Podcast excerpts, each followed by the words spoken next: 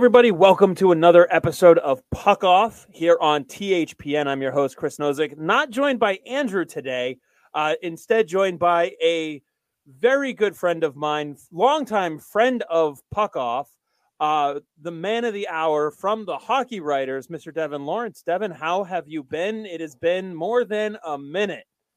It's been uh, approximately five minutes, actually. We timed it. Um, I've, I've, I've. this minutes keeps keeps increasing as we talk about it. Um, it's it's been good, man. It's good to be here with you. It's good to see you. Um, boy, it's it's it's been a long time. How have you been, Chris? I've been doing well. Uh, excited to to see the bees still in first place. Uh, as as folks out there may be learning for the first time, your team is the Detroit Red Wings. Uh, I think the last time we connected, at least on the show, uh, you guys were still quite a ways away from a playoff spot. Oh yeah. Uh, you guys had had a hot streak and then just kind of tanked. Um, but you guys started strong this year. So I know Andrew and I talked a lot about Detroit. They started stronger than we thought, and uh, they made the move that neither one of us wanted Boston to make. So thank you for taking Patrick Kane off of the market for us. Um, how's how's the season been for you as someone who who watches, follows, and roots for the Detroit Red Wings? Uh, it's been a it's been a roller coaster to be honest with you. Um, it's it, you know to kind of well, let's jump right into it, right? Um, Patrick Kane probably doesn't come to the Detroit Red Wings if they didn't have a good start, right? Um, and they certainly did. And uh, for whatever reason, maybe you can say it's his fault. Maybe you can say that the juju got messed with or whatever. But pretty much ever since he joined the team, uh, things have headed south for this team. Uh, it's been it's been kind of a uh, three weeks on, two to three weeks on, two to three weeks off season for the Red Wings. They're they're either soaring and it's like they're this is the year they're finally going to get back in the playoffs, or they look absolutely atrocious and it's like and they haven't made any progress. This is great. Um, so yeah, it's depending on uh, when when you're talking about the Red Wings, it's a completely different conversation, and that's that's how this season has been. At least your savior makes sense in Alex Lyon between the pipes, not Martin Jones for Toronto weirdness. Like Alex Lyon did it last year for somebody, so it's not out of the realm to say he could do it again for you guys. So uh, obviously, lately, especially, lots of struggles keeping the puck out of your own net. Um, definitely something that Patrick Kane isn't known to help. so I'm guessing with the trade deadline coming up, and I, I want to say it's like 75 days or something like that. Uh, right. I'll get countdown going eventually.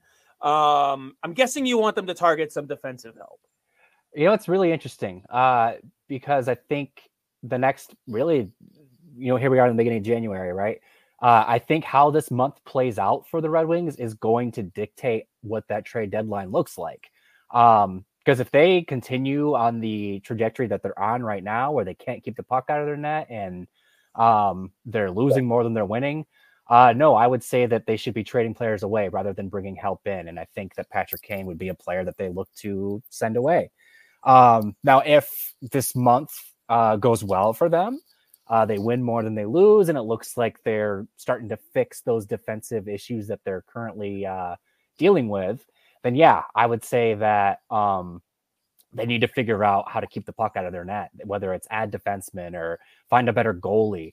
Um, this team has a lot of defensive prospects currently in the AHL. Their top prospect is uh, Simon Edvinsson, who was their top pick in the 2021 draft. And most of us here in the state of Michigan think he's ready.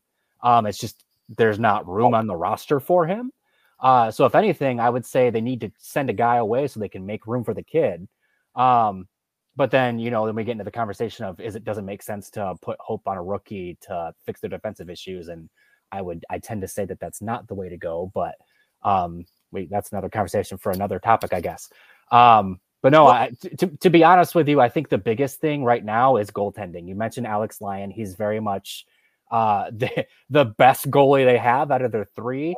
Um, and With uh, that coming, I mean, really, your other options were Reimer and Husso. So you know, I, yeah. I feel like, I feel like Lyon should have been the guy from the get.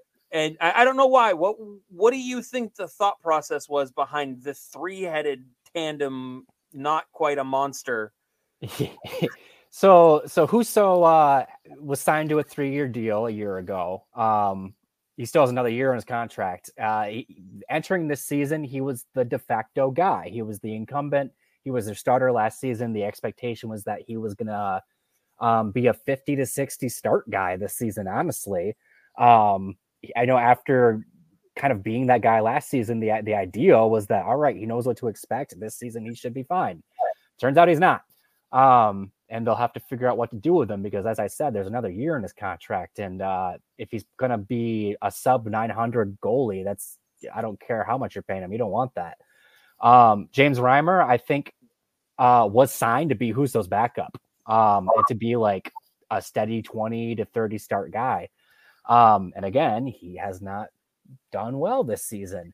Alex Lyon, I think, was signed for this season to be their third string guy who spent half his season in the AHL and the other half in the NHL for injury call ups. Um, he didn't see a start until midway through November. I think they were very much committed to that idea. And the reason why they didn't send him down to start the season is because Tampa Bay um, didn't have Vasilevskiy. And so the and the, and so the thought yeah, the thought was uh if they sent down Lyon, Tampa Bay might just get a free goalie. Um, and so I think that's why they didn't, you know, they, they had the three headed monster to start, and now they're, you know, we're two months into the season, and it turns out that the guy that they were going to put in the AHL is their best option.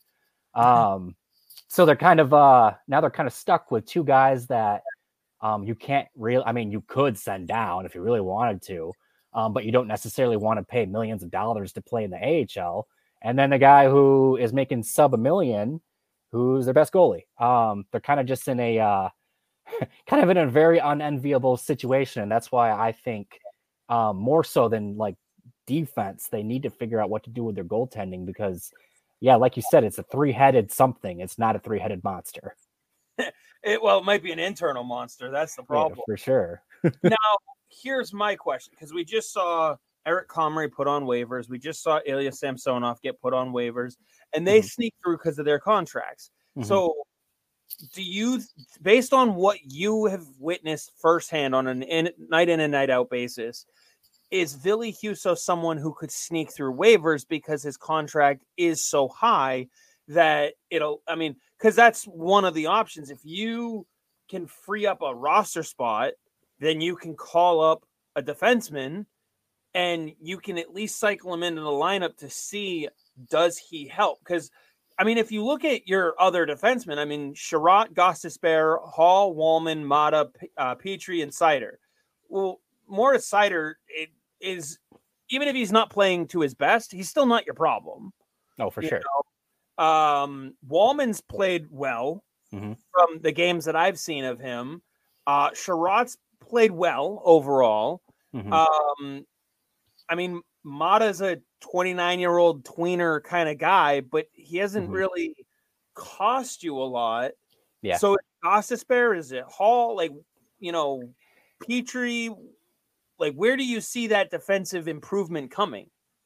So eh, I'll start by saying uh, the most unnecessary addition in the offseason was Jeff Petry.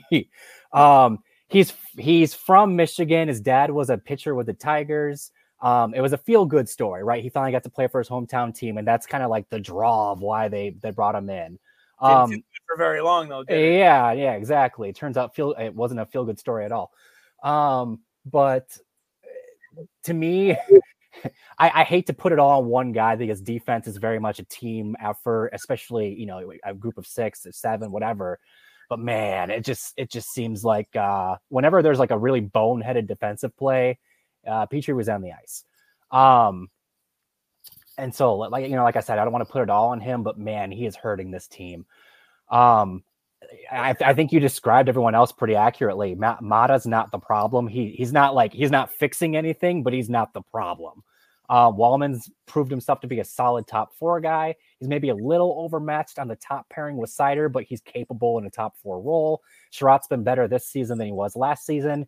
Gostisbehere, they use him accordingly. You know what Gostisbehere is. He's an offensive defenseman. You put him in those scenarios. You don't put him on the ice when you're trying to kill a penalty or when you're like, you know, stuck in your own zone. You put him on the ice when you're trying to play offense, and that's how they use him. Um, so then you're kind of down to Jeff Petry and Justin Holl. And Justin Holl's actually been like he's I, honestly I think he's kind of been on Maatta's level where he's not a problem. He's not like a cure, but he's not a problem. Um, really, it's it's bad goaltending. It's letting in fluky goals, or not even fluky, just like goals you shouldn't allow, and uh, just defensive miscues from veterans that shouldn't make those types of mistakes. Um, a big thing that you know, just here in you know around Red Wings land, is the mistakes that we're seeing the def- the defense make. If it was a defense full of kids you'd you would accept it. You ex, you expect that sort of thing. It's you know these are growing pains. They'll get better, whatever. Um, yeah, like if Coleman was your veteran guy, you're like, okay, shit happens. They learn exactly. Yeah, you, you expect it, but when but when it's pumped full of veterans, you got Ben Chiarot, you got Jeff. P, you know these guys have played in Cup finals, and they're making these mistakes. It's like, but let's put the kids in. They're, like, how much worse can it be, right?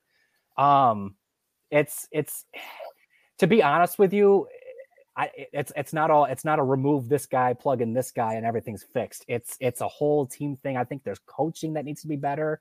Um, I mean, it sounds it sounds to me like the string to the defensive door is really just attached to Patrick Kane because as soon as he came in, all that stuff started to go the wrong. no, it's it no, it's it's actually really kind of funny because um, they really are starting to embody him. Uh, because Patrick Kane, you know, let, us face it, he's a he's an elite offensive player when he's at his best. Um, and the Red Wings are having no issues putting the puck in the net. It's but then like like you said up the top, Patrick Kane's not known for playing defense. In fact, he's you could say is a defensive liability. And boy, are the Red Wings been a defensive liability. Well, that's part of why Andrew and I were so against him, just on the ice, on the ice reasons. We're gonna put aside a pin on all the other stuff because yeah, you know Andrew and I have hashed that to to bits. But just on the ice, he creates almost like a vortex for defense. Mm-hmm. And I, I mean, we saw Boston go through lapses defensively throughout this season for pockets of time. Sometimes it's pockets during a game, sometimes it's multiple games at a time. You know, they went on that five game losing skid. And I know you pay attention because it's within the division. What mm-hmm. we're seeing in Detroit is very easily what could have happened to Boston if they didn't have the goaltenders that they have. You guys obviously wish for the goaltending problems that we have here in Boston between Bussi, Swayman, and Ullmark. And that's why you guys have what you have. You guys get, you guys have fallen because the goaltending didn't save your ass Mm-hmm. Boston has maintained first place in the division, which I called the beginning of the season. Uh, shout out to our preview episodes. Uh, and that's why I think they're going to maintain that because, you know, when I look at the rest of this division, I mean, don't get me wrong. I want to see Detroit sneak in. You know, I want to see them get that wild card. They they deserve it. I, I can't really say they deserve a top three finish, but you know, eh, things are a little ahead of schedule. They've played well. Um, organization wise, fan base wise, you want to see them get in. I do feel like that if they got in right now, they'd get rocked by New York, but they'd also probably get rocked by Boston too, because we've played you very well. the the first game that we played you guys in uh in Little Caesars this year went your way, but that one had a lot, and we've seen a lot of questionable refereeing all season across the board. So eh, there was just some stuff there, but again, the biggest difference is is this is what happens when you have goaltending versus this is what happens when you don't. Absolutely. So I, I to your point, I can't really say it's all on one player's fault. And, and I kid around saying, "Oh, it's all on you know Patrick Kane," but wherever he goes, it does seem like even the Rangers last year, when he joined the Rangers, their defense seemed to change drastically as well. Mm-hmm. And almost creating a vortex of where did the defense go? And yeah, I, I do look at Detroit and I think another defenseman would help, but you got to figure out what the hell's going on in net because you guys are a slightly worse version of the Toronto Maple Leafs. my, my how things have changed. so I mean, Toronto, they just waived Ilya Samsonov. All right. I mean, you mm-hmm. guys could very easily waive Ville Husso and have the exact same result. Have him drop down to Grand Rapids and nothing else happened. It's it's really interesting. So first and foremost, I agree. I think I think if they waived Husso tomorrow, he would pass. Um, there's just not enough teams a that could afford it in the first place, and then yeah. b that would be willing to bring him on, um, that could afford it. Um, now the other thing with it is that if you're going to send them down to the AHL, you want them to play right because you want them to try to get back into form and try to get some confidence going. Um, like what well, the Oilers. We saw how that works for Jack Campbell. I you beat me to it. Um, in theory, that's what you're trying to do. Now, whether it works out is a whole other thing. Now, the problem with it is that um, the Red Wings have Sebastian Cossa down in the AHL. He's their top goaltending prospect, and they want him to play a lot. So if you put Ville Husso down there, then all of a sudden you have them fighting for starts, and uh, you know Husso's the right now and Cossa's the future. And as much as we're, you know, really hoping that this year is going to be a good year for the Red Wings, they still got to have a mind, or they still got to have their eyes set on the future. Um, Cossa's starts right now are way more important than Husso's, at least in terms of the AHL. So I think that's honestly, that might be the biggest reason why they don't do it is because if they put him down there, then they have to figure out how who's getting the starts, and that's uh, another headache. Yeah, I mean, you say Husso's the guy for now, but he's clearly not. Well, yeah, exactly. And, and that's where you sit there and you kind of go, okay, well, if he goes down, you know, I mean, obviously there will be a trickle down effect. Someone goes down to the ECHL at that. And to your point, Cossa is the number one guy in Grand Rapids with Husso backing him up. And then you, but at least then you have a clear tandem up in the NHL between Lyon and um, and Reimer. Now, the other alternative is you could try to waive Reimer, but his contract at 1.5 million. Now, this could be that double-edged sword though, because at one and a half million, he's a better option than Comrie, Samsonov, and Campbell, who are all the other goaltenders who have been waived so far this year. Yeah. And so a goaltending needy team may actually take him off of your hands. And that's someone that, you know, a New Jersey could grab. Mm-hmm. But at the same time, if New Jersey's going to go for him, I mean, you look at all the other teams that could use goaltending help. Hell, even Colorado could take a stab at him. Mm-hmm. Now, obviously, if you're looking at the way the standings finish, because we're that far in the season already, the first crack would go to San Jose. Um, I mean, I, I, would sit there and I go, I don't see him getting past Edmonton. Because I, I, 1.5, that. that's a risk that Edmonton can take because worst case scenario, if they waive him again, Detroit gets first crack at getting him back. Mm-hmm. Like, okay, that that that's a, a risk that I feel like Edmonton would take given their goaltending situation. Yeah. And then it frees I, up a roster spot for you. I can I can tell you that um, when the Jack Campbell stuff was really, you know, percolating and that's what everybody was talking about, there's a lot of noise around here about potentially sending just trading Reimer to Edmonton and trying to capitalize on their need for goaltending. Um, it's this is why I'm always very fascinated about just what it's what it means to be a GM and how many little decisions they have to make on a daily basis and things they have to think about. Um, it's a giant poker game, right? Because in theory, right, like James Reimer is not really helping this team. In fact, he's he's kind of a detriment. So wouldn't it make sense to be like, yeah, let's expose him. Let's let's see if somebody does take him off our hand. He's not helping us anyway.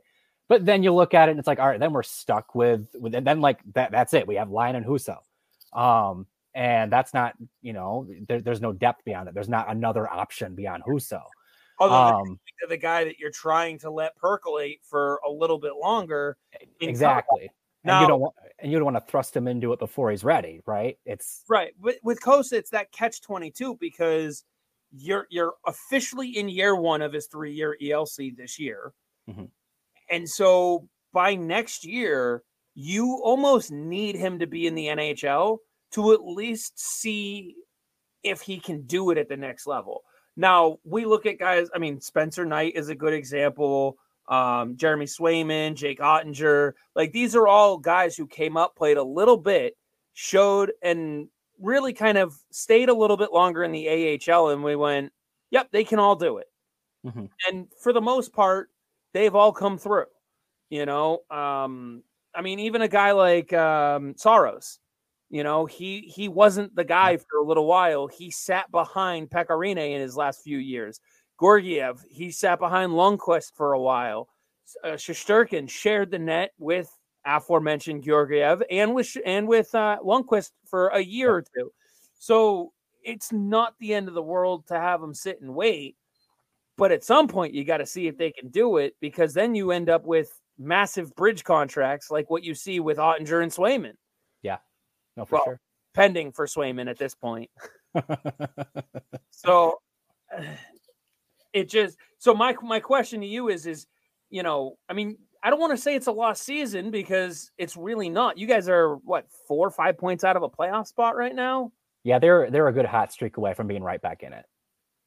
You know, I mean, let's see. You guys have 36 points and you're tied with Pittsburgh, only 2 points behind New Jersey, 3 points behind Tampa, who are tied with Washington for the second wild card spot, and that's only two points out from the first wild card spot.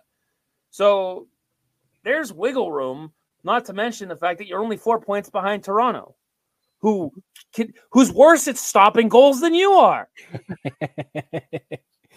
yeah, no, I, I I right there with you. I don't think it's I think it's way too early to write off the season, but um, things need to get fixed like sooner rather than later before it does become a lost season. Um, and that's why I say I think this month of January is going to be huge in determining what the rest of the season looks like, basically, how they proceed um, into the trade deadline and beyond. Would you, as a, as a fan of the organization, would you rather they pick a direction sooner rather than later, even if they get it wrong, and just simply say, get rid of goaltender X, use Cossa as the third guy up and down, get him NHL time, continue his development. That way, there you know next season you you go with Husso, Lyon, and Cossa, or Lyon Cossa, and you don't bring back Reimer. Um, I don't like rushing goalies. I don't. I uh, so for me, I, I'm content with Cossa being in, in uh, the AHL all year. In fact, I don't think he should see any NHL time this season unless he absolutely has to because everybody got everybody dropped dead. Um, next season, that's where we need to start. You know, give him a couple games here, give him, give him the game there, um, see if he can handle it. That's that's where um, you got to start to see some some what, what, you're talking about. See if he can actually handle it. Um, this is his first season playing you know, a- AHL hockey, I, I don't think you need to force feed him. I mean, Jesper Wallstedt hasn't even played a game for the Minnesota Wild yet. Um, and there's plenty of people that will tell you Wallstedt's a better prospect than Cossa. So um, I I'm inclined to say you don't need to, you know, force make a decision on how to handle Cossa this season. Um, next season's where you're gonna start to maybe throw him some games, but that's next season. We don't have to worry about that. Um, my my big thing is um, just figuring out what you want to do with Husso. Um, because I think I think uh, he, they're gonna give him the rest of the season to uh, kind of make it or break it. If by the end of the season he still is not where they need him to be, I think you could. I think they buy him out. To be honest with you, he's only because then he only has one year left, and it's not gonna be on their cap for an extended period of time. Um, and then you do have the opportunity to go trade for a goalie or sign a goalie or just get something different. Um, because right now you can't trade them. No one's going to trade for trade anything meaningful for them or anything. And um, them just kind of creates that issue that we were just talking about. So I think they give Husso the rest of this season to figure it out. If he figures it out, great. Then you can proceed into next season with Husso and Lyon. If he doesn't figure it out, then I think they buy him out. I, I don't really. I think it's one or the other. I don't really think. uh you know, or maybe maybe he does well, and then then you build up a trade market for him. But um, he's got to get there first. Yeah, because you guys even went out and signed Michael Hutchinson. Yep. To to kind of be that fourth guy or third guy, I guess. I mean, veteran veteran mentor for Cossa down in the AHL, basically. But you know, I mean, I think we're far enough in the season. Reimer couldn't have done that. Lyon couldn't have done that. Lyon was supposed to do it, but then uh, they didn't want to risk him. yeah, uh, I mean, I, I definitely think this year is going to be very interesting in the trade market overall. But I mean, the goaltending seems to be the commodity that most teams are going for. I mean, look up and down the standings right now. To, I mean, Boston is set. Yeah. and I think them and the Rangers are pretty much the only ones that you can look at right now, at least on the in the um in the Eastern Conference, where you go, all right, goaltending won't be an issue because Shesterkin, Ullmark, Swayman, done. I mean, even Jonathan Quick. Yeah. He had a really bad preseason. We thought he was going to be Swiss cheese all year, and he just flipped a switch. Yeah. So he is he is LA Kings Jonathan like primo prime time LA Kings Jonathan Quick again out of nowhere. and honestly, if Shesterkin went down in the playoffs, this is what I would expect from Quick. Yeah. Because he's found that fountain of youth in New York, which good for him. Fine. Absolutely. Philly hasn't really had goaltending problems. It's just it's still Carter Hart. yeah, yeah, for sure. Um Carolina, I was talking to Andrew about it a couple weeks ago on the show. Uh, Kochetkov, I think, is going to become their guy. I think out of necessity, they went to him. But the biggest thing for him, and I compared him to some of the other Russian goaltenders, the guy needed to see pucks to settle yeah. down. Yeah. And now that they've started to ride him a little bit, getting somebody to back him up. Like I had, I saw someone on X, Twitter, whatever the name is right now. Uh, we'll change the name again tomorrow, but yep. um, they were they were saying that they should go after Eric Comrie. They should go after Samsonov, and I'm like, one, they can't afford them. Yeah, either one of them. Second of all, Antti Raanta's outperformed both of those guys. Granted, he's more of a question mark with health. Mm-hmm. Obviously, right now, so is Freddie Andersen, but until Kochetkov gets hurt, health isn't a problem. Mm-hmm. Kochetkov is uh, what what what was the phrase from Ovechkin? Oh yeah, Russian machine don't break. and you know what? Look at Andrei Vasilevskiy. Russian machine don't break. Absolutely. Absolutely. same thing. Like I think now that they've got him in the net, they're going to coast on him the rest of the way. Uh, spot starts obviously here and there, but I don't think they need to make a massive change. Sorokin's clearly the guy in New York. Um, the Capitals, I'm really not all that worried about when it comes to a playoff push because, I mean, Ovechkin went a month without scoring a goal. Yeah. Even even if even if they get in, they're not going far. No, no, and it's clearly going to be Darcy Kuemper anyway. They're yeah. going to ride or die with him. The Devils need a goaltender. Pittsburgh mm-hmm. needs a goaltender. Pittsburgh needs a lot of things. Yeah. New, New, Jersey just needs to stay healthy. I mean, think about it. They went what four? Was it four weeks, almost a month without Hamilton, Hischier, or Hughes? Mm-hmm. Like,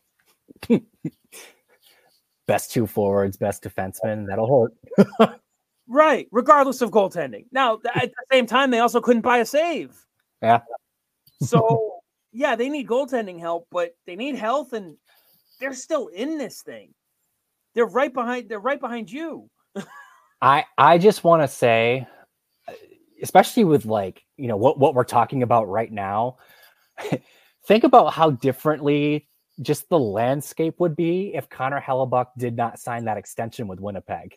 Oh, I know. Well, like there's that, still talks that he might even be available with the extension. Really? That it hasn't changed anything for them. That's crazy. Which I mean, they're a first place team, so I don't or second. I mean, first place caliber. They jockeying yeah. back and forth. They're right there with Dallas and Colorado, so fine, whatever. But even if I'm Winnipeg and I go, you're not happy here, play out your fucking contract. Yeah, no, literally though. You just signed it. You're you're, you're here for at least the year. yeah, you're here for at least this year. We can't do that. But like Arizona's in a playoff spot. Yeah. Connor Ingram has Yeah. made Noel Vejmelka a trade chip again. Yeah. Nashville's Juuse Saros is supposedly potentially available. Out there, yep. You know, I Uh, Marc Andre Fleury's name is being thrown around out there. Granted, only to one team, but still, he's being thrown around out there. Yeah. No, that's and that's another thing too is you know, we talk about should the Red Wings go out and get a goaltender or should they, you know, whatever. I if they're going to get a goaltender, to me it doesn't make sense to go get a Vejmelka or um I can't think of anything else on the top of my head, but Va- is like the perfect example of it. A goalie that's like been good in spurts and like is a tandem guy because the Red Wings have those guys right now and they're not working for them. Yeah. If the Red Wings are going to go out and fix their goaltending situation, they need to go out and get a Saros. They need to be willing to pay what it's going to take to get like a, a legitimate like answer and goal because what they have now isn't going to fix it. And any, anybody that's like out there is kind of of that same caliber, and that's you're just doing the same thing. It's going to probably probably yield the same results. Now the question becomes then: Does it make sense for a team like Detroit to go out and spend a first and a top prospect and maybe even more for a Juuse Saros, and then that's a whole other conversation. But There is there is one name that I think you guys might be able to at least target. Well, two names really. Um, one more so than the other, but the two guys out in San Jose, Kahkonen and Blackwood. Blackwood, yeah, Blackwood's biggest issue has always been his health. hmm and but when he's played, he's played well. Even this year, I mean, the guy's numbers this year are, I, I don't want to say outstanding, but given what's been in front of him and what started out in front of him, he's he's outperformed what anybody ever would have thought. Let's yeah. be. It, Blackwood this season reminds me of Jimmy Howard it, during the 2019 uh, 20 season where the Red Wings were by far the worst team in the league. Yeah. It's just like he's he's doing the best he can, guys. I mean, the guy's save percentage is 88.9% so we'll call it eighty nine percent. Mhm. All right. I'm trying to find out. Let, let's see. I mean, no shutouts, but the team doesn't have a shutout win to their to their name. Um, I'm trying to see. He's given up 81 goals against. Uh, I'm gonna have to do some math. I was promised no math. Uh, let's see. No, he shots against 732 in 21 starts. Yeah, 732. He's allowed 81 goals. Like that sounds so bad. But you know what? In comparison, Kaapo Kahkonen, his numbers are right there. He's at 90.2 save percentage. And he's had 550 shots against in 15 starts. Like if you do the math, that's got to be something close to 43 shots per game on average. And so for them to have a goals against of sub four, 3.51 for Kahkonen and 3.92 for Blackwood, that's pretty damn good. yeah, And at least with Blackwood, the the contract is manageable, 2.35 this year and next year. And then you go to Cossa full time. Like he's he is that kind of bridge guy because he clearly can handle the workload if he's healthy. Mhm. And I mean, I, I hate to look at it this way, but if I'm San Jose, I use my crap situation to my advantage. Like you could get something in return for Blackwood if you're San Jose. And I don't know. I, I, I don't, I'm not sure what kind of things you guys would be looking to part ways with, but I mean, you do have Boston's first round pick. You're welcome. Um, I mean, drafting it's hasn't, gonna go to Ottawa. Don't worry. drafting hasn't been a problem for you guys, so you guys can easily attach a third round pick or Dallas's fourth, or hell, I mean, you could make it even conditional. You know, based off of making the playoffs or something, because I'm sure you guys would be willing to give up a second round pick for a goaltender for a playoff round. You know, like conditional. It's a it's a fourth round pick from Dallas, conditional to the second if you guys win the first round of the playoffs. Mm-hmm. You get Blackwood. Well, but they also take Husso back because you got to solve that problem too. Mm-hmm. But they can then look at it and go, well, if we pull the trigger on that deal soon enough, you get Husso into a few games. Easiest way to play out of it is to see a lot of pucks. Yeah. Hey, look, we fixed this one too. that should be uh, San Jose's game plan for the next like five years is just bringing goalies, rehab them, and ship them off. but if you get good at it, I mean, yeah, think free about assets. It. Well, and think about it. If I offered you up Brandon Bussi right now from Providence, you'd consider taking him. Even though he hasn't played an NHL game, you sit there and you go, "Well, we still got we still got Cossa. He has shown promise. He looks good in the preseason, you know.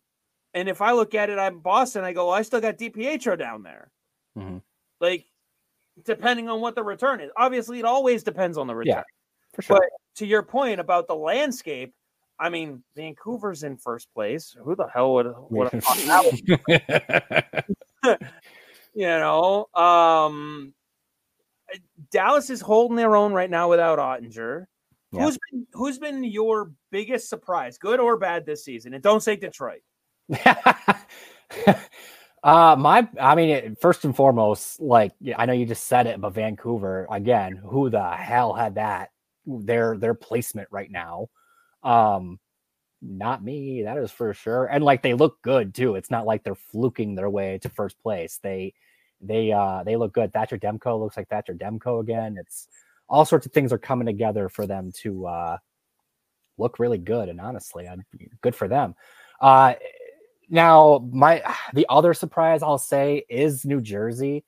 Now there's a lot of things that go into where they're at right now you mentioned the injuries you mentioned them being down their best two forwards and their best defenseman and that's going to hurt um but just if you would have asked me before the season where do you think the devils are going to be uh, on january 2nd i would have told you first or second place in the Atlanta, in the metropolitan they are not they're not even in a playoff spot um so I'm very surprised by that. Again, you can add in the context that makes it make sense, but boy, am I surprised that they're at where they're at. And same thing with Vancouver. Um, and then I'll just throw a little shout out to Arizona as well. I figured that they were going to be maybe better than they were given credit for, but they're like, if I'm not mistaken, they're like in a playoff spot or they're just outside of one. Like they're they're a factor in the Western Conference right now. And uh, good, good hockey come April. Yeah, I mean, good for them because I mean they've been a running punch line for a decade at this point. So um, the fact that they uh, not only are they like they've leaned into their arena that they play in right now, it sounds like they're maybe getting towards some security over there in Arizona, and they're like making things hard for their Western Conference uh, um, uh, comrades. comrades. Yeah, thank you. Um, They- go down. There's there's a lot of good things happening over there, and there, They have good for the them. spot in the wild card race. Ex- exactly. Like, I, would you have guessed that? I know I wouldn't have. Like, I mean, I I I had them vying for a playoff spot right, right. for it, but I I certainly didn't see them ahead of Nashville and Minnesota to be doing that. And by the way, Edmonton, I'm going to throw Mhm. them in there. Uh, Ed- Edmonton, this was bound to happen. It just I, don't know how we didn't really see it coming because they changed their entire defensive scheme and then didn't do anything to adjust. And their goaltending has always been Swiss cheese at best. Like this year, it just proved to be insurmountable. Um, I mean, I, ironically, Calgary though, Mark Markstrom may become available, Yes. Yep. and that's the swap that you guys could look at too. That's at least another name.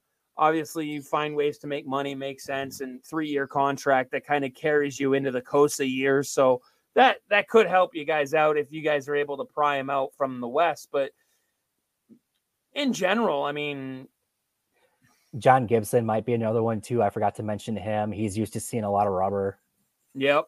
Yeah, I mean all the goaltenders in Anaheim are, but Stolarz is playing well for Florida, so that was Yep. a move for them. You guys took Lyon off their hand, and and now out of nowhere, Seattle's got goaltending again in Joey Daccord. Yeah. Yeah. Gru- Grubauer could become available. Who the hell knows? like, Shout out to Joey Daccord uh, recording the first uh, shutout in Wor- uh, Winter Classic history, by the way. yeah, I mean, I wish I had held on to him. I drafted him in the last round of my fantasy draft. I, I'm right there with you. I drafted Kochetkov, and uh, I figured he was going to make the team. He didn't. I let him go, and boy, am I hurting right now. Uh, ironically, the one that I picked up the other day was Yaroslav Askarov. Oh, there you go. I made the mistake with with freaking Joey Daccord of letting him go too soon, but you know, it just, eh, yeah. I mean, fantasy hockey's a whole other animal. Boy, do I feel bad for people who took guys like Akira Schmid. yeah, yeah. I mean, Va- Vasilevskiy's back. He looks Mhm. good now. You know, we're talking about the teams that aren't in the playoff rate or that aren't in a playoff spot. I mean, which conference if you're if you're a team actually, let's let's throw it over for a quick commercial break real quick. And then I got a couple other questions for you about the standings and a couple about a trophy. So, We'll be right back after a word from our friends over at DraftKings. Bet the action on the ice with DraftKings Sportsbook. Download the app now and use THPN. New customers can get 150 bucks instantly in bonus bets for betting at just $5 on hockey. That's code THPN only on DraftKings Sportsbook, an official sports betting partner of the NHL. The crown is yours. Bonus bets expire 168 hours after issuance. Gambling problem? Call 1 800 Gambler or visit www.1800Gambler.net. In New York, call 877 8 HOPE NY or text HOPE NY 467369. In Connecticut, help is available for problem gambling. Call 888 789 7777 or visit ccp.org. Please play responsibly on behalf of Boot Hill Casino and Resort. 21 plus age varies by jurisdiction. Void in Ontario. Bonus bets expire 168 hours after issuance. See dkng.com slash hockey for eligibility and deposit restrictions, terms, and responsible gaming resources. NHL and the NHL Shield are registered trademarks of the National Hockey League. Copyright NHL 2023, all rights reserved. Welcome back to Puck Off. I'm your host, Chris Nosek, joined by Devin Lawrence of the Hockey Writers, covering the Detroit Red Wings. Um, but as I mentioned before the break, uh, qu- one major quick question for you. Uh, you might have to put a little bit of thought. If you were one of these bubble teams, like Edmonton, Minnesota, Seattle, uh, we'll, we'll name a few in the in the East: Tampa, New Jersey, Detroit. Hell, we can even sprinkle Buffalo in there because they're starting to play a little bit better lately. Which of those teams would you rather be fighting to get into the playoffs because of what we saw Florida do last year? Oh. there you go. That's a good uh that's a good one. Um Sorry to my Boston Bruins fellow fans out there, but that's that's the team to go with right now as a comparable. um so I guess what what team is is just kind of trying to sneak in and do some damage once they do, basically. Yeah, you're you're you're looking at the standings and you are team X and you look at it and go, we are this many points from the wild card 2 spot. That is we want to finish higher than that, obviously. But that is our low bar. Get there, get in and fuck shit up when we get there. Um I mean, Name your top 3 teams in that position. I'll I'll, I'll broaden the question, give you a little bit of leeway to kind of talk out your spots. Sure. It's so it's tricky because you know we're we're asking this question now, and teams like the Devils aren't in a playoff spot right now. The Lightning are barely in a playoff spot, and you know, I, I, now's the time to ask it. Yeah, yeah, I guess. I mean, I, would love to say the Devils because they're like, you know, they're they're. Uh, at least I thought going into the season that they were going to be like a, a cup favorite. They they they're definitely set up to do some damage, and so if they sneak in as the second wild card in the East, I don't care who they play against. They're they're they're going to do some damage. Um, so like I feel like the Devils are an easy one in that sense, but I also feel like they're going to catch some fire here once they kind of get back, uh, get healthy, and maybe fix their goaltending situation. Um, they can go on a run. So then I don't know if they necessarily are a team that's going to sneak in.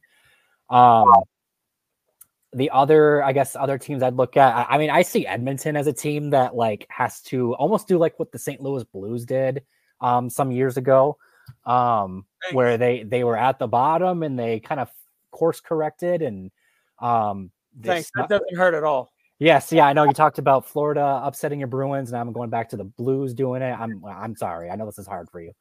Um, but no, I, again, Edmonton. I mean, any team with Draisaitl McDavid on it, if they can sneak into the playoffs as a second wild card, you know, right now, who you know, who are they playing? They, would be playing Vancouver in the first round. Um, I'd like Edmonton, and you know, it, even if they have just like average goaltending against the Canucks, I just like their star power more than what's going on in Vancouver. I know we just talked about it. We're surprised by what Vancouver's doing. Um, so in theory, you go into the playoffs, I would imagine that uh, a team like Edmonton that not only has star power but also has the experience of just previous playoff runs, I think they could uh, they could do some damage against a team like Vancouver in the first round. Um, and then even mm, even like Seattle, um, they're a team that's just outside of right now. I think they're a very well balanced team just by their construction if Joy Daccord proves that he is the answer and he's going to give them stable goaltending for could be uh, quite the handful. Remember last just last year in the playoffs, they took uh, the Aval or no, they uh, they took the Stars to Game Seven in the uh, the second round. Um, you know they were a goal away from being in the Western Conference Final. Um, so I think they're they're a team that's on the rise, and if they they're able to kind of put things together, they're going to cause some headaches, uh, regardless of who they play. Um, so yeah, I mean, there's there's some some ones that are on the outside looking in right now that probably shouldn't be like a like a New Jersey, um, even like the Penguins. Uh, they have a lot of issues, but I uh, if if they can sneak in, um, I like Sidney Crosby's ability to just create headaches for another team. Um, not yeah, to mention last year Pittsburgh was one of the two. Like Pittsburgh, it, when it came down to who do I want to see make the playoffs to face Boston in the first round, mm-hmm. Florida was the number one team I didn't want to see. Pittsburgh was number two. Yeah, right. I think bringing a guy like Karlsson in on the back end just changes way too much. Oh yeah. If it was the team that we see right now that squeaked in, I really don't see much going on for them simply because I think they're still trying to figure all that shit out. Mm-hmm. Um, I absolutely. I, I look at it as as there are certain. I see two tiers in in that question. Tier one, the three obvious: Edmonton, New Jersey, and Tampa Bay, because yeah. those are all those are all three teams that we looked at coming into the season and said, "Don't fuck with them. They yeah. will be there in the end, regardless." And you know, they've all had their bumps in the road. Vasilevskiy's back surgery, Hughes, Hischier, Hamilton, and really Schmid falling mm-hmm. apart. Uh, but those first three. And for Edmonton, the goaltending, the poor, I, am going to say it was poor coaching by Woodcroft that put him in this position. You, it's okay to change your defensive scheme, but when you see that it doesn't work for seven, eight, nine, ten games, fucking change it back to what did. Definition of insanity. like, what the fuck was he thinking? No wonder he got canned. Am I wrong? Like, I, no. I think about how that snowballed. It it snowballed to the point where Jack Campbell has become unusable in the American Hockey League. Not only did you demote him, but he's become unusable in his demoted status. Yeah. You broke him. Good for you, Woodcroft. Like, there you go. But when I, when I see when I see a team that like be careful not to let them make a run. Like, I'll start out in the West first. Calgary is one because if they come together, I don't see them coming together. Let me preface this. If they do, though, yeah. if they found a way to come together, and I think we would have seen that already start to happen if their problems solely lied with Daryl Sutter. The yeah. fact that they haven't started to kind of cohesively form a thing tells me the problems were more than just Sutter. But Minnesota is at the top of the list for me in the West because Gustavsson is injured right now. They're relying heavily on Marc Andre Fleury, which good for him on his what was it, fifteen hundredth start, his thousandth career win or whatever it was the other day too. Like, good for him and all of his com- accomplishments. Like I, I love Marc Andre Fleury now that he's out of Pittsburgh. Like, sure. and and wish like hell we could have seen him fight Jordan Binnington, but that's beside the point. right there with you. In the last what three seasons, we have lose to we have seen them lose to the Golden Knights twice in the semifinals or in the final, whatever you know, conference finals. Like they've mm-hmm. been so fucking close. And you know what? Maybe Gustavsson getting hurt this time of the year is a blessing in disguise because he's rested for the playoffs. Right. Right. You know, and at the end of the day, Kaprizov, yes, he just got hurt, so that doesn't help. But again, if they can just squeak in and they get Gustavsson healthy and they get Kaprizov healthy and they take off in the playoffs, that is a team by definition that can go in and fuck shit up. Oh yeah. You know, because they're going to take on Vancouver, Colorado, you know, Winnipeg, Vegas. I mean, if they get Vegas again, they want to demolish them. And that would be a hell of a series. No, for sure.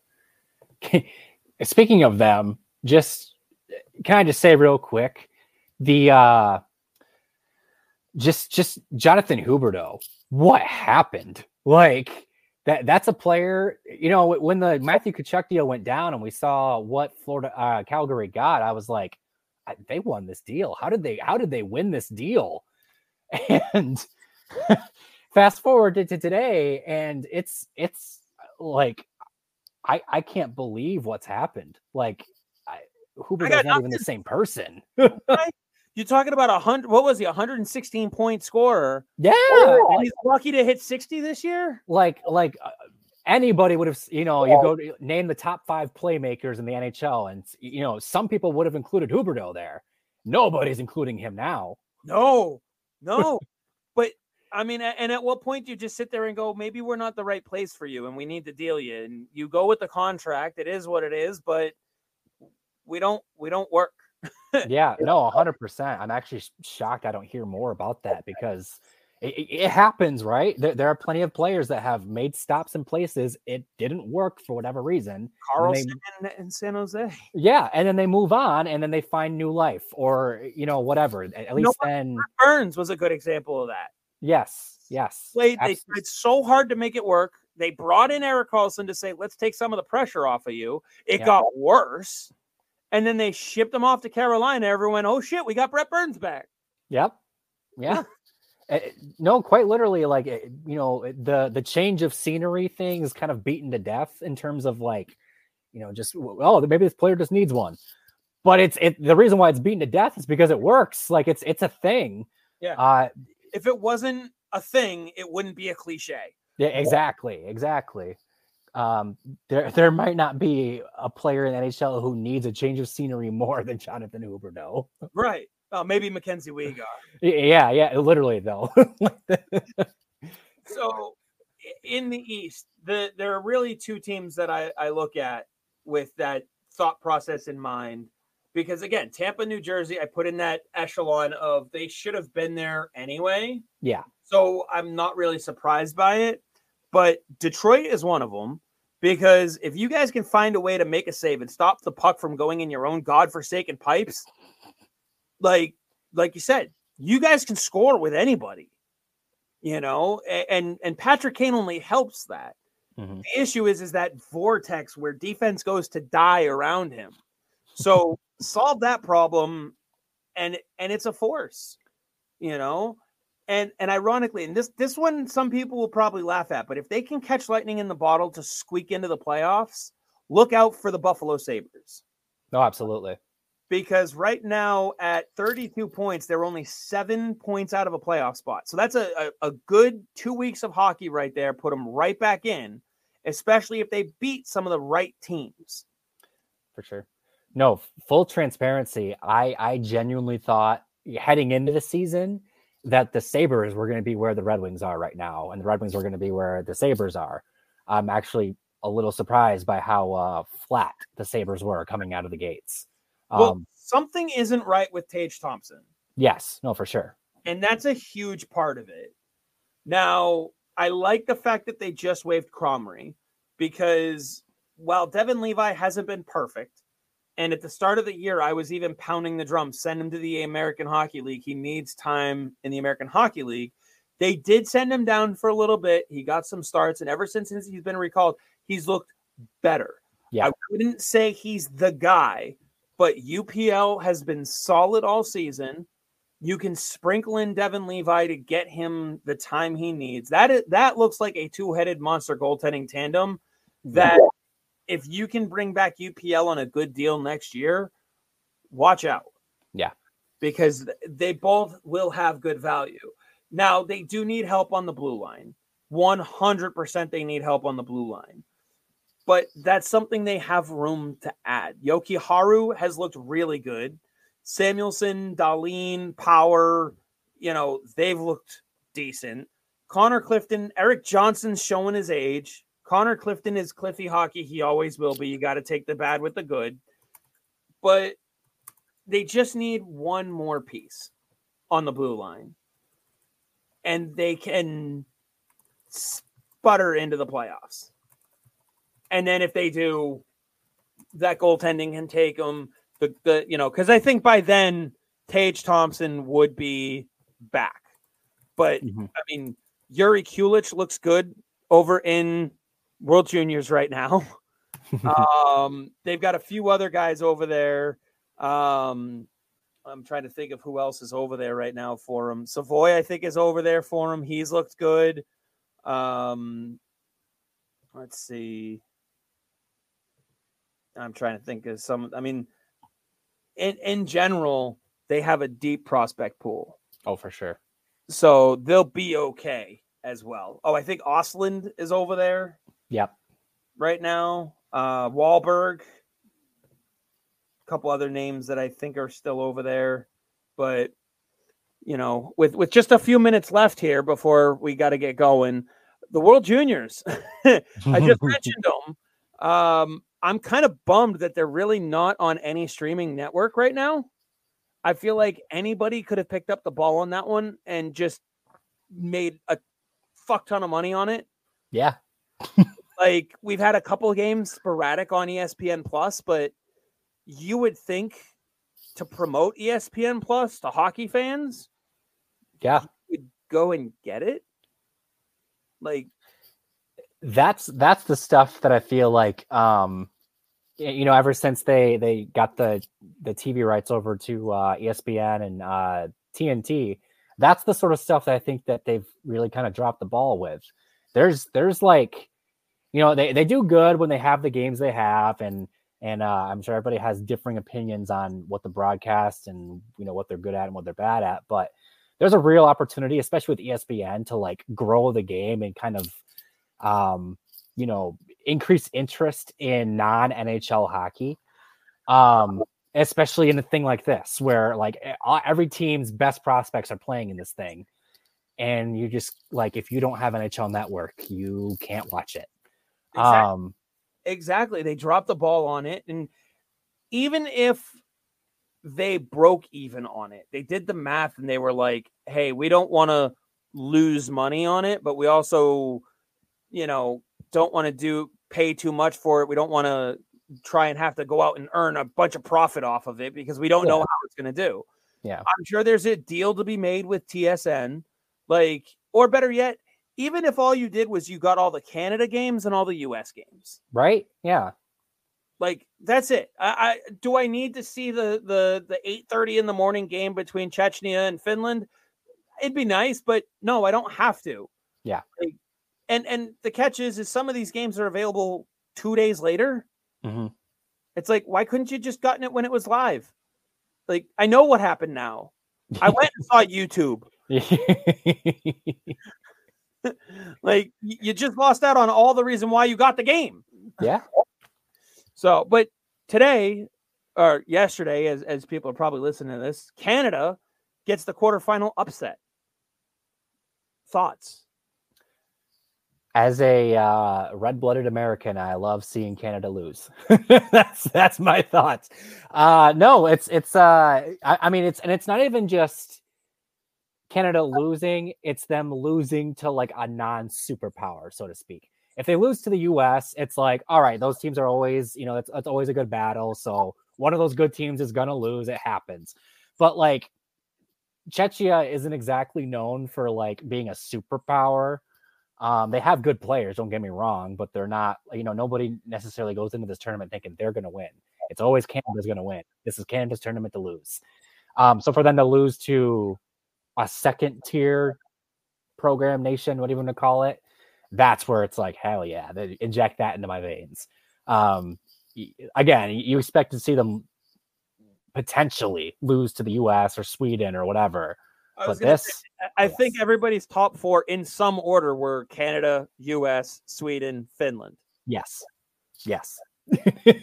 so seeing anybody else win a big game is like, oh, okay, this is this is fun. yeah, this is legitimately a tournament now. Yes, yes. Everybody loves an upset, right? Yeah, I mean, good, good on them for the upset. You know, it, it's. I think it's a smack in the face to Team Canada, which is always fun to watch as it happens. Um, I'm just trying to pull up some of the other scores from today as well. Um, let's see, that goes all the way back. Yeah, Canada put up a 10 spot on Latvia. This is their karma. Yeah. The uh the, the big thing about Canada is that they had it's it's kind of funny because th- th- there's a fine line you have to you have to walk when you're creating these international teams, right? Because in theory you could just load it up with the most skilled players in the world and call it good. Um but it's it's not always about just who are the you know to kind of quote miracle. it's not about the best players, it's about getting the right ones, right? And I think that Canada kind of leaned too far in one direction. I think they had they left a lot of skill on the table. Um and they kind of put a lot of they, they kind of overflooded their roster with like role players, so to speak. Um, and when you have a lot of those guys, you're kind of you're you're leaving your top off, so to speak. that was a weird phrasing, but Yeah, you know I- what I'm saying. I know what you're saying. Yeah, you're you're you're cutting off your nose to spite your face, as they would say. Exactly, exactly. Um, especially with, with a talent at, at, at a uh, nation that is as talent rich as Canada is in the sport of hockey. Uh, they they should have plenty of star power. Um, obviously, there are there's room for role players, and you gotta have them to make an to to field a uh, a, a championship caliber team. But at this that's at some point you gotta you gotta make sure you have enough star power. And I don't know if the if the Canadians did this year. No, I I don't think so. I mean, some of them. I mean, you could make the case a guy like Poitras could have performed better, and I mean, the guy was a plus three. He had four points in five games. And the biggest thing is, is he flew over there the day before the the pre qualification game started. Mm-hmm. the day before and he played with no sleep. The guy hasn't gotten like a full night's sleep, maybe twice in the last month because of all the traveling and all the hockeys he's playing. And oh, by the way, he switches from the NHL rink to the cap rink. Yeah. Like, there's an adjustment period that's going to take longer than four games with no sleep. like, no real practice either. It's it's it's a lot. Yeah. and it's not like he went out and sucked either. The guy got four points in five games and was a plus three. I, I don't think that makes them the problem. I don't think Celebrini was their problem. The guy put up what four points in three games. You know what I mean? Like I, I don't have his exact numbers, but he was definitely a plus player. Like The uh the skill guys they had delivered.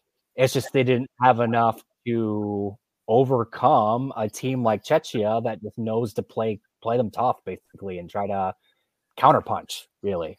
Yeah. So just to round this out, I mean, obviously we're both rooting for Team USA, but put them aside, who one who's your favorite? Is it still Team USA would be would you say they are your favorite to win? And two, do you think they actually will pull it out? Excuse me. Uh uh, little little known fact about me is I I'm very much when it comes to international tournaments. I mean, obviously you root for the for the uh, for the United States, obviously, um, but I'm a big Team Sweden guy. Um, I I think Sweden's still my favorite. Um, now, do I think the U.S. can pull this out? Absolutely. Um, but uh, it, it, it's kind of uh, I, I feel like Sweden's always has that that blend of what I'm talking about. They have their skill guys but then they also have role guys that know they're the role guys and play them well. Um, I'm I'm very much on the uh, the Sweden train. yeah, I, am looking forward to the game that they have coming up against Czechia. Um, Absolutely. You know, I, I, mean, Sweden has produced a number of good hockey players. No, most notably Henrik Lundqvist. Like, how can you not love the Swedes when they when the, when that's the kind of guy, the the type of player they help populate into the game of hockey. Um, Czechia, though, I mean, guys like Krejci, Pastrnak, gotta love J- Jakub Lauko for the Bruins. Not today, Canada, in his tweet after they won. Um, you know, fun guys. Uh, you know, I, I would love to see Czechia pull out the upset over Sweden. I do think it would be a massive upset. Um, I wouldn't be upset to see Sweden win the whole thing. Um, obviously, I think right now though it's Team USA's to lose. I agree. They are such a powerhouse. So that that's probably the order I would be rooting for: USA, Czechia, Sweden. But you know, ESPN do better. Just get more games. So as we wrap it up, any final thoughts on anything across any hockey league that you can think of across the sport? Uh, anything that you want to promote for from your team over there at the Hockey Writers? Floor is yours, my friend. Uh, be sure to check me out over on uh, our my, my, my podcast that I do, uh, Hockey Writers Grindline. We have all sorts of Red Wings stuff that we talk about. If you need to hear, if you want to hear me talk about the Red Wings even more, great go show there. Um, thank you, and uh, be sure to check out our writing over there. Not not just my writing, the whole team over there. Um, and then uh, my last little thing I'll say is uh, if you're in a town nearby, whatever you want to call it, um, where you can go watch AHL hockey games, I highly recommend it. I know uh, most people spend their money at NHL games, and for good reason. It's the best hockey league in the world. Um, but I'm a I'm somebody who grew up in a AHL hockey town. Um, love me some AHL hockey. Anybody who's gone to an AHL hockey game knows it's a good product. Um, if you haven't gone to your local, if, if it's if it's close to you, like I said, if you can make it out to an AHL hockey game, highly recommend it. You're watching the future on the ice. Absolutely. I mean, there, there's three teams within an hour and a half of where I live, which is awesome.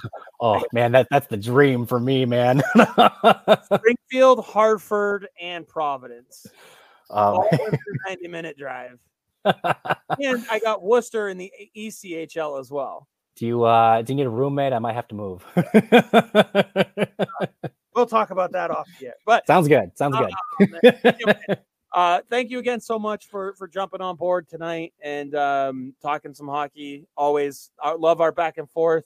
And uh, like I said, great job. Keep up the good work over on the grind line. And uh, I don't know about you guys, but Puck Off is going to TikTok this year in 2024. What's Brewing is jumping on train as well. And uh, 2024, lots of more things coming from us here at What's Brewing and Puck Off. And uh, yeah, go watch the AHL and uh, puck off.